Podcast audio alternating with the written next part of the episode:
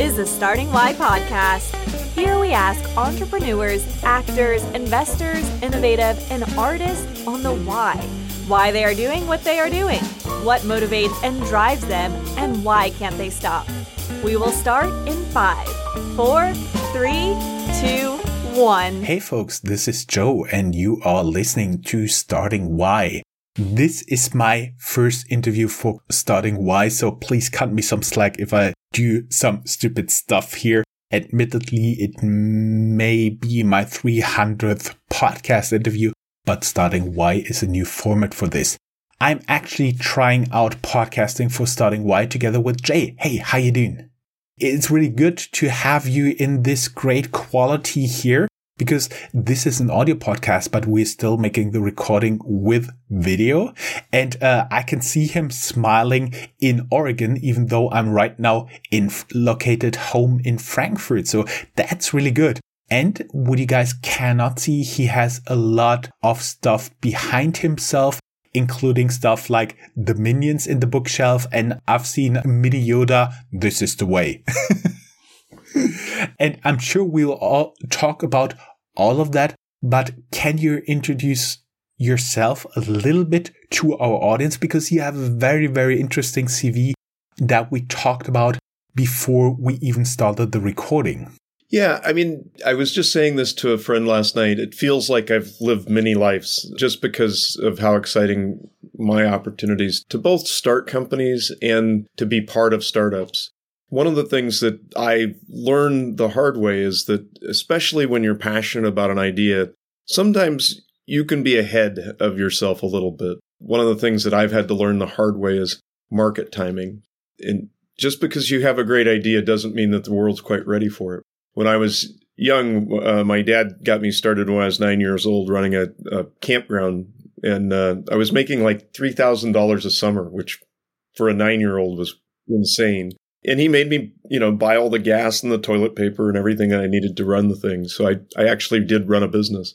And at the end of the day, the same principles are true. You've got to have a profit and you have to have a loss. You have to have customers. You have to find the hardest thing is the product market fit to whatever idea you have. But I think the hardest thing I've ever done is what I'm doing right now. And that's to, to start to think decentralized, to not look at it as my little empire I'm building or, or, or the team is building. But the way we're going to enable the future that I see is by creating ecosystems where people can succeed. Not that we don't need to make a profit anymore, but we need to look at how we make a difference and how we create change.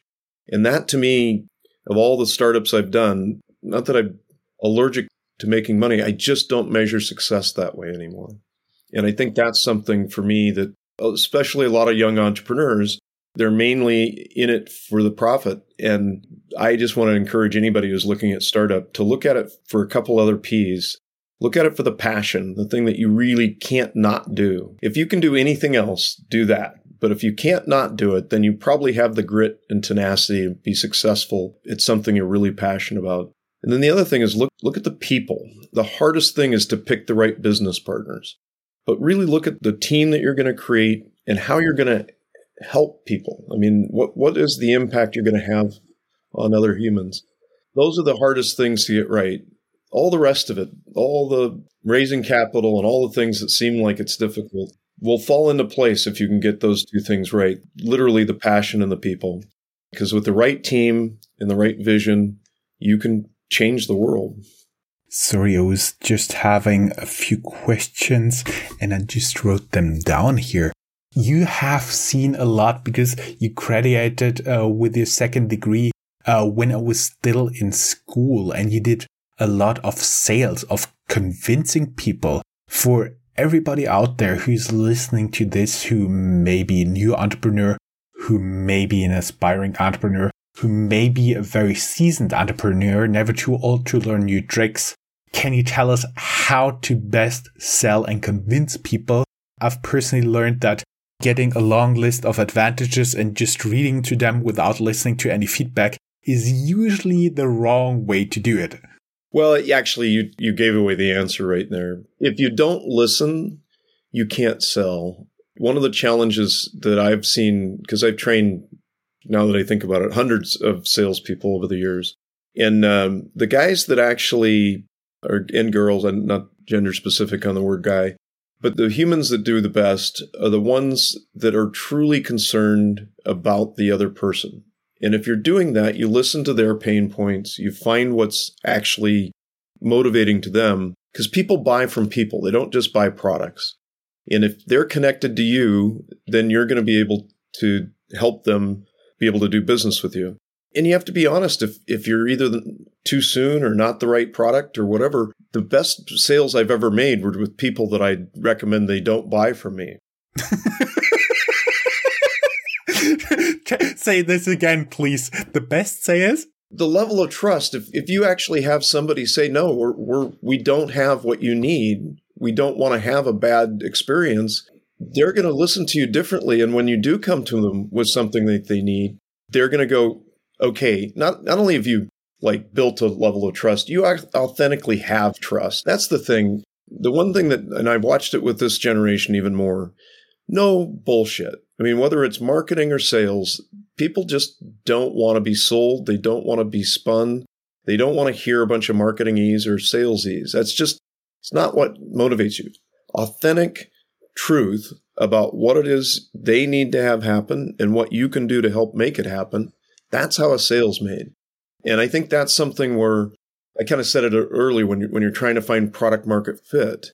That's where you're trying to make sure what you're selling fits an audience and there's enough of people who are interested in buying it that you can actually build a business around it. But you have to listen. And that's the hardest thing. One of the things I do a lot of work with young salespeople on is, is what I call leveling. And the hardest thing for people to understand is communication with another human means that you've got to be speaking in their context. And so if you're talking, and I do this all the time, so I'm most guilty of it, in really technical terms, and these the person doesn't understand what you're saying, communication isn't happening. you'll you'll even watch their eyes gloss over and they'll go, uh huh, uh huh. Or or if they're a polite culture, they'll smile and they'll say yes, yes. Or if they are on a phone call, you'll hear them snore at one point in time. yeah, that, that, yeah. You, you, know when they've nodded off, and and it, I've been on a number of calls where I've lost connection and I've gone on for 20 minutes. And it just tells me not listening real well because I didn't even notice that they weren't giving me feedback. But be careful. I, I'll get up on a soapbox and you have to pull me down. totally fine. Starting why is your digital soapbox? But I already like what you're saying after you've been talking about your take on sales, I would be interested. What do you think about all the influencers?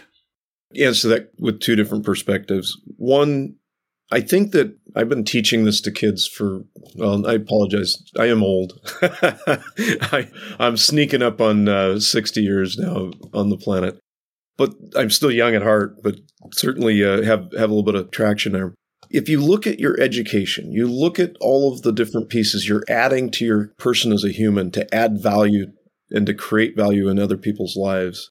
A lot of times, the thing that gets underestimated is your ability to connect and be connected to other humans. And the reason I say that is that if you recognize how you succeed in life, it's who you know and who they know that you can get connected to. And the reason I put a fine point on that is that influencers are trying to commercialize or monetize their connections, right?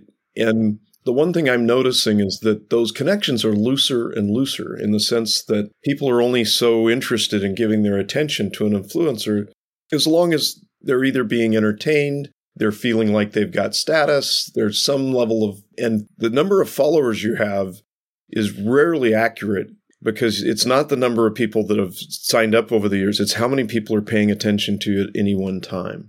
And that's, you know, when we when we start to measure engagement, that's the number that makes more sense. But it's not about how much reach you have. It's how much people hear what you're saying and take action on it or, or are motivated to change their behavior or like we were saying, buy what you're selling. And I think that's something where I looked because I've got the personality for it and the rest of it. Being one of those guys up on stage that's the motivational speaker selling whatever books and stuff and, and putting everybody into a funnel and all the stuff that it takes to be a high level uh, global influencer. And I just found it ethically unpalatable to myself that you're exploiting.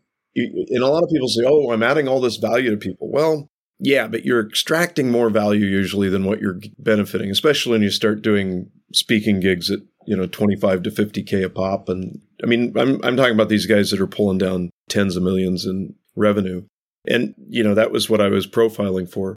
And I just couldn't get my heart or my passion to align with that. So when I say about the influencers, I respect what they're doing, but in many ways, I think it's a transitional piece.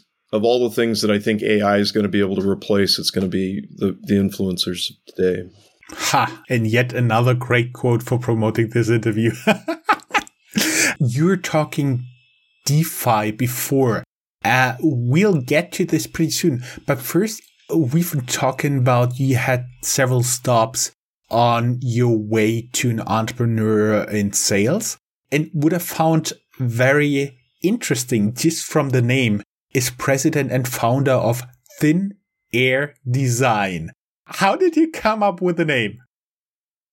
Well, I'll tell you this. I, I like to think of myself as a bit of a branding guy because we, we said, well, where do people think they get the best ideas? Because that's what we're in the business of selling. Well, they think they come out of thin air. So we wanted to become Thin Air Design because then, and, and after that, there was the book and everything else that came out. It turns out that when you go to a bank or you sit down with an attorney and you call yourself Thin Air, they think it's uh, fly by night. that, you're, that you're not actually going to be a, a corporate citizen that, that participates in the world. You're just going to disappear into thin air, right? So it didn't always work to our be- benefit as a as a corporation. But it did work to get people not thinking about, you know, because a lot of the advertising and design firms at the time sounded like law offices, you know, Edward Johns and so and so. And it was like, or John Smith. And, and I, I know there's a bunch of jokes there I'm going to not go to. But part of the challenge we had was to get people to look at, because we're in a very small town. Uh, you have to understand, I live in Eugene, Oregon. No, it's not at all near Portland. I have to drive two and a half hours to get to the Portland airport with traffic. We live right in the middle of a very large state. It's a beautiful place. Please come visit, but go home. we, we, have enough uh, humanity here already. But it's a, it's a college town, and uh, if you're familiar with uh, Nike shoes, it was started in Eugene, Oregon. their headquarters are now in Portland. But the CEO of, of Nike has uh, been investing in the university, his, his alma mater. And uh, we now have the world's most uh, state of the art track and field stadium. We've got uh, one of the nicest in all of uh, American football college stadiums. People will sign up to be on our team just because of the locker rooms are so nice. and that's the little college town I live in, right? since it was provided more or less directly by Nike, does it look like their uh, like the logo, this swoop? This, I don't know if you've watched the Olympics, but if you did, you, you'd see anytime they were covering the trials for track and field for the Americans, they were showing because it's just such a beautiful place to film they were showing our stadium. It actually looks like a Quidditch field. it, it, doesn't look. I mean, it certainly has that swoop in it, but you know, it looks like a, a futuristic stadium that you'd play Quidditch in. uh, we may add for everybody who doesn't know that Quidditch is the game at Harry Potter games where they fly around on the brooms and try to catch multiple flying objects that look like balls. And there are big ones, there are small ones, and I'm very confident even the creator of Harry Potter is not totally clear on the rules of Quidditch. I don't know that because uh, you're flying on broomsticks to go after these uh, flying balls. It's an interesting thing when you're ideating the concepts behind your business. So I've started 12 new ventures and, and my wife was like, yeah, those are just the ones you count. I've actually had 21 businesses in my life, but the ones that have been incorporated that have other people at play. Started a computer company when I was still in college. The same day, actually, Michael Dell did. Learned a lot. Well, it was only a quarter million dollars in debt by the time I was done. But little things. What was interesting is I was up by that much two weeks earlier, and I'd gotten caught up in a in a volatile market that I had no clue would turn that quickly. kind of like crypto. but uh, you know, the probably and I say this a lot, I've learned more from the from the companies that and I don't say failed, but that I didn't have what I call an exit from. I didn't have a liquidity event than I do from the ones that I did have the big upside on. And one of them in particular was a franchise restaurant uh, that I did, which was a theme restaurant. I don't know how much of those you have where there's all this uh, rainforest cafe type of thing where there's this environment that you get inside of that takes you to a different place. And that's what theme restaurants do. And uh, we were reinventing burgers, fries, and shakes. And uh, of course, we had meatless back in 1998, and we had uh, the best smoothies on the market, and we had really healthy uh, potato product. Not a lot of people. It turns out the reason you pick a place to eat based on uh, service and uh, cleanliness and, and quality of food and all the different healthy is about 14 on the list as far as your preferences. So the fact that we'd gotten healthy nailed and we were Jamba Juice meets uh, Baja Fresh back before those ever existed. Those are franchises in the United States that had made a actually Chipotle did as well. They they've made their brand around healthy eating rather than just fast food. So we are a little ahead of the market on that one. But I learned so much about franchising and operations manuals and all the lit- time I've spent with lawyers because it's a very litigious model that, you know, if you're an entrepreneur, you probably shouldn't buy a franchise because you're going to have to work inside a box that's tight enough that you're probably going to get really frustrated. And as an entrepreneur, I swore I'd never do another franchise. We're doing a franchise. Uh, By the way, one question for dining out. I assume even before Corona, uh, number one of the list had to be uh, proximity, convenience to get there right? Yeah, definitely traffic pattern when you why are there so many Starbucks on every street corner around the planet? Well, because if you're going to work, you're going to go into a drive through a different way than if you're coming home. And so the traffic analysis that goes into location planning is huge. It's one of the reasons why if a particular franchise shows up in an area, everybody knows, oh, that's a good location. We need to be around that because McDonald's and Starbucks and these guys spend tens of thousands of dollars of analysis to figure out what the best location is. I mean, it, not that you can always draft off of the other locations, but frequently that it's just indicative of what's going to be a good selling spot. And then you founded Garage Games. Yeah, actually, I was a founding partner, but I, I came in a minute after they started. So i am always careful. They already had a marketing guy that didn't work out. so I was I was the second. Before we get into garage games, because that's going to be pretty interesting, I would be curious what made you leave or shut down thin air design and get into uh, gaming. I can tell you in one word 9 11. Our agency had about 30% of its billings in hospitality. We had about another 20% in, in other industries that were impacted by the terrorist attack. And our company was done there just wasn't. I'd already started to uh, work with garage games before.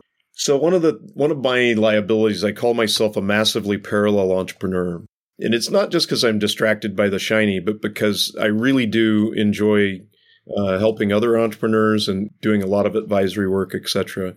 And I'd started to look at games because oh, our agency actually did a lot of work for a company called Dynamix and before I went to Garage Games, I was on contract, the brand manager for two franchises that, that came out from Sierra Online, both educational technology products.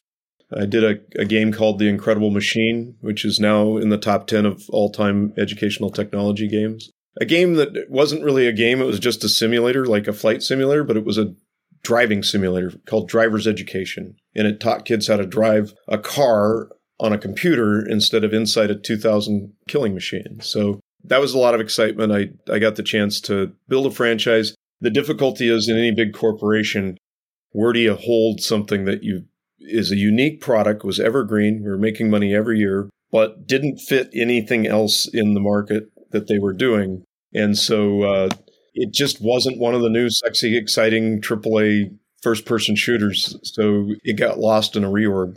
And uh, to this day, it's a billion dollar opportunity that nobody else has done yet. I see. I see. It's very hard to teach in Germany because you guys have much better driving instruction over there. Here, we just put a kid in the car and say, hey, go. so, yeah, uh, getting into Europe was going to be a hard thing. Actually, I can tell you that there was some adapting I had to do before I was actually feeling good about driving in the US. Uh, for example, the school buses, you don't know that here in Europe, that you always can take a right turn, even though there's a red traffic light. In Germany, you can lose your driver's license for doing that. And what totally screwed me up are those intersections where all four streets meeting have a stop sign. I was totally confused when I first encountered that. What? What? what? You, you all got stop signs. Hey, what? what what's going on here? well, especially if you're driving in California here, we call it the California rolling stop. They don't actually ever stop for a stop sign. Uh, but uh, always a good idea if you don't want to get killed, but or actually knock over a pedestrian. That's the bigger challenge. That was an exciting time. The reason I mentioned that one is uh, I actually got the chance to work with all of the retail to take a very large product into market. And uh, I learned so much, just so much about how to do promotion. But the success of that product was built on PR. I worked with what was then the first ISO 9000 rated PR firm because their methodology for getting placement of articles in television and the rest of it was so well designed that it could actually be audited. I don't know if everybody knows what an ISO 9000 rating is. It's a quality certification. I've been working with that back in the days. I've been doing some stuff when I founded a junior consultancy with it. And if I think about it, I still get nightmares depending on your auditor. German auditors can be very thorough. Mm-hmm. Mm-hmm. That's the word for it.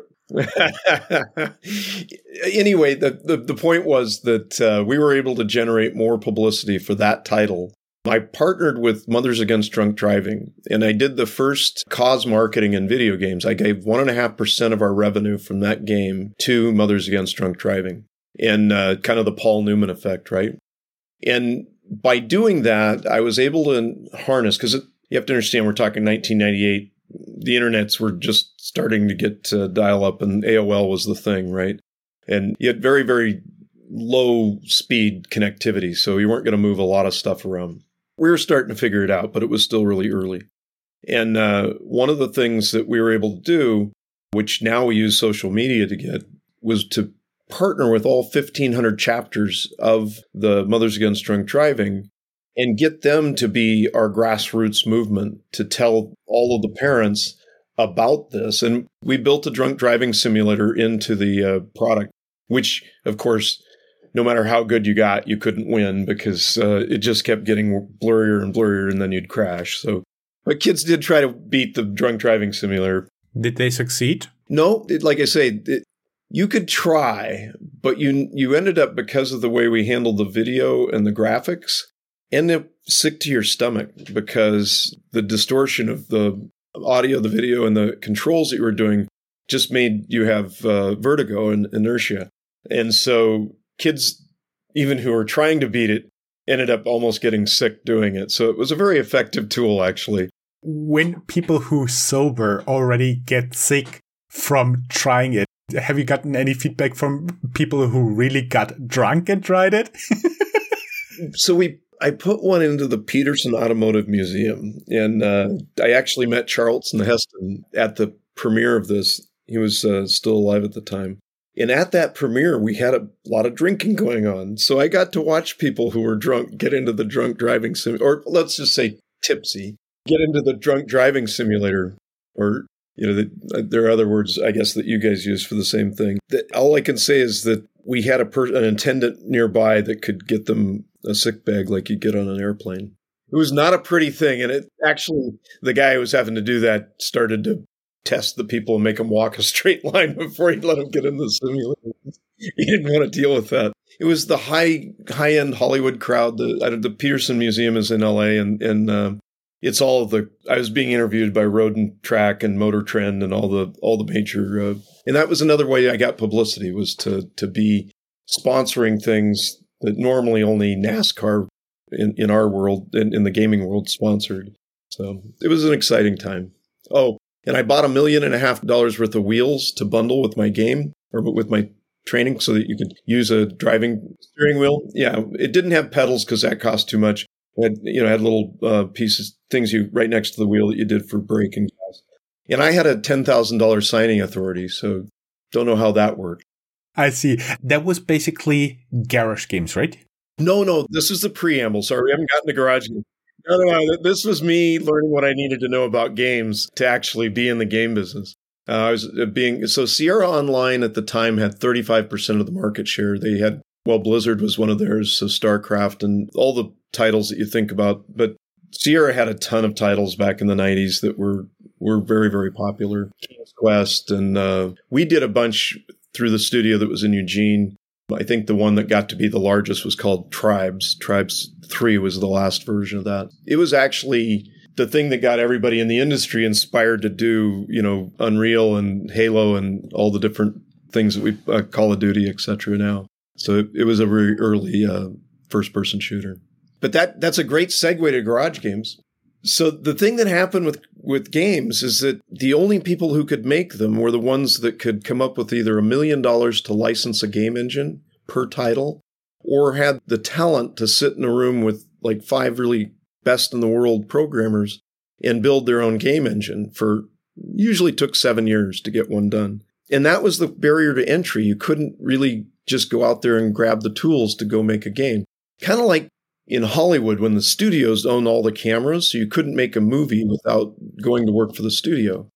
So we did something kind of radical. We we got the rights because the founder of Garage Games uh, was also the founder of Dynamix that did the Tribes engine we able to got the licensing to all of the source code to publish the first AAA game engine with source code, and we did it for $100. That changed to this date. The first thing I did was start a conference called Indie Games Con. At the time, we were actually coining the phrase indie games and indie developer. Didn't I mean there was indie bands and indie film, but there wasn't indie games yet. And that's what we did to build an entire movement. There was over 250,000 developers that uh, got our engine and were part of our community and were learning how to make games with, you know, what was a very adult was never designed for just anybody off the street to be able to make games in it. So there was a lot of learning curve to figure it out. And that's actually how Unity beat us is they made it very easy to make games in theirs, even though they didn't have the same technological advance we were always a better engine, but they were easier to use. I actually did a keynote at the BTC Miami where I talked about how ease of use is the secret sauce to winning in almost any technological advance that you're doing. If people can integrate it into their lives, they'll use it. If it's too hard, it just won't get traction. That kind of reminds me of uh, one of the founders, Lukasz Gadowski, that I have interviewed uh, for my other podcast. He says, first get the strategy right and then get into the nitty gritty details and make it easy, innovate, make it easy for the people. That that's basically the more or less the same the same stuff you're saying, right? It's interesting because if you look at the products that you have a love for, the intuitiveness of the design and the ability to get in and get what you want done it's rarely the products that you love are the ones that are the hardest to use. I mean, those are those are just not the types of uh, products that get trending. And I think that's one of the problems we have, and and we can get this later. But in blockchain right now is blockchain is hard, and we need to get it to a place where it's much easier. And of course, I'm setting myself up for what we're doing with, with our current startup. But the thing that I, I, and it was a hard thing to learn. I, I learned it again with another startup I did called Bitraider. It was actually Netflix for games. It allowed you to start playing a game with only a very small portion of it downloaded. And then, depending on what you did in the game, we dynamically loaded all the assets that you'd need to play it. So your hard drive didn't have anything on it, but we knew what you were going to need by what you, if you turned left, we are going to get all the assets that were to the left, or if you went to the right, we are going to get everything you'd see in the line of sight going to the right. And that allowed us to populate the file while you were playing the game. And right now, you don't wait for the entire movie to get downloaded to your device before you start watching it. Streaming is about playing it while it's it's being delivered. And that was the same thing we were doing. The problem was to deploy it against anybody's game wasn't easy. It took some custom work. And these guys are busy building the next game or the next chapter in their game, etc. And you really couldn't burden them with trying to integrate a, a streaming technology. And so the fact that we weren't able to just push a button and then have it work was our biggest challenge with, with that technology. And you are the co-founder and chief collaboration officer of Prasaga? Yeah, Prasaga. Mm-hmm. And first, my question is, what is a CCO, a chief collaboration officer? So I've never been much for traditional titles. Matter of fact, I was once written up in the New York Times because I, when I was at that Thin Air Design, I was the time space continuum director. That was my title because uh, I always had to try and make deadlines work, right? So I'd have to move projects around to get everything done in time. And then I was passionate champion of driver's education, which everybody was always asking me, "What's that?" And so, well, it's like an evangelist. It's just slightly slightly broader definition. But chief collaboration officer, I didn't realize it's an actual title in enterprise corporate where, where their job is primarily to get everybody internally to work together on stuff. And it's a C level, C suite process because turns out in a lot of large corporations, they don't know how to work together. But my intention with that was I'm all about connection and creating partnerships and collaborating.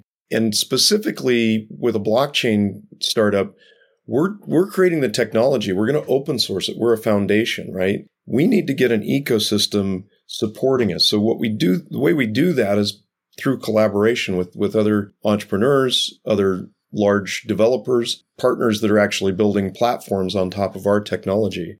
And so it just felt natural to be because, I mean, the other title I go by is Chief Marketing Officer, CMO, but, and I shouldn't say this out loud, but I've met a lot of CMOs and I've never really liked them very much. I'm not saying that there aren't ones out there that I couldn't like, but their ego usually walks into the room before they do. And I just don't, I don't identify with that particular, uh, I certainly have the skill set for it. No question. I've been doing this for, well, I've had to unlearn more than I think most people know about marketing.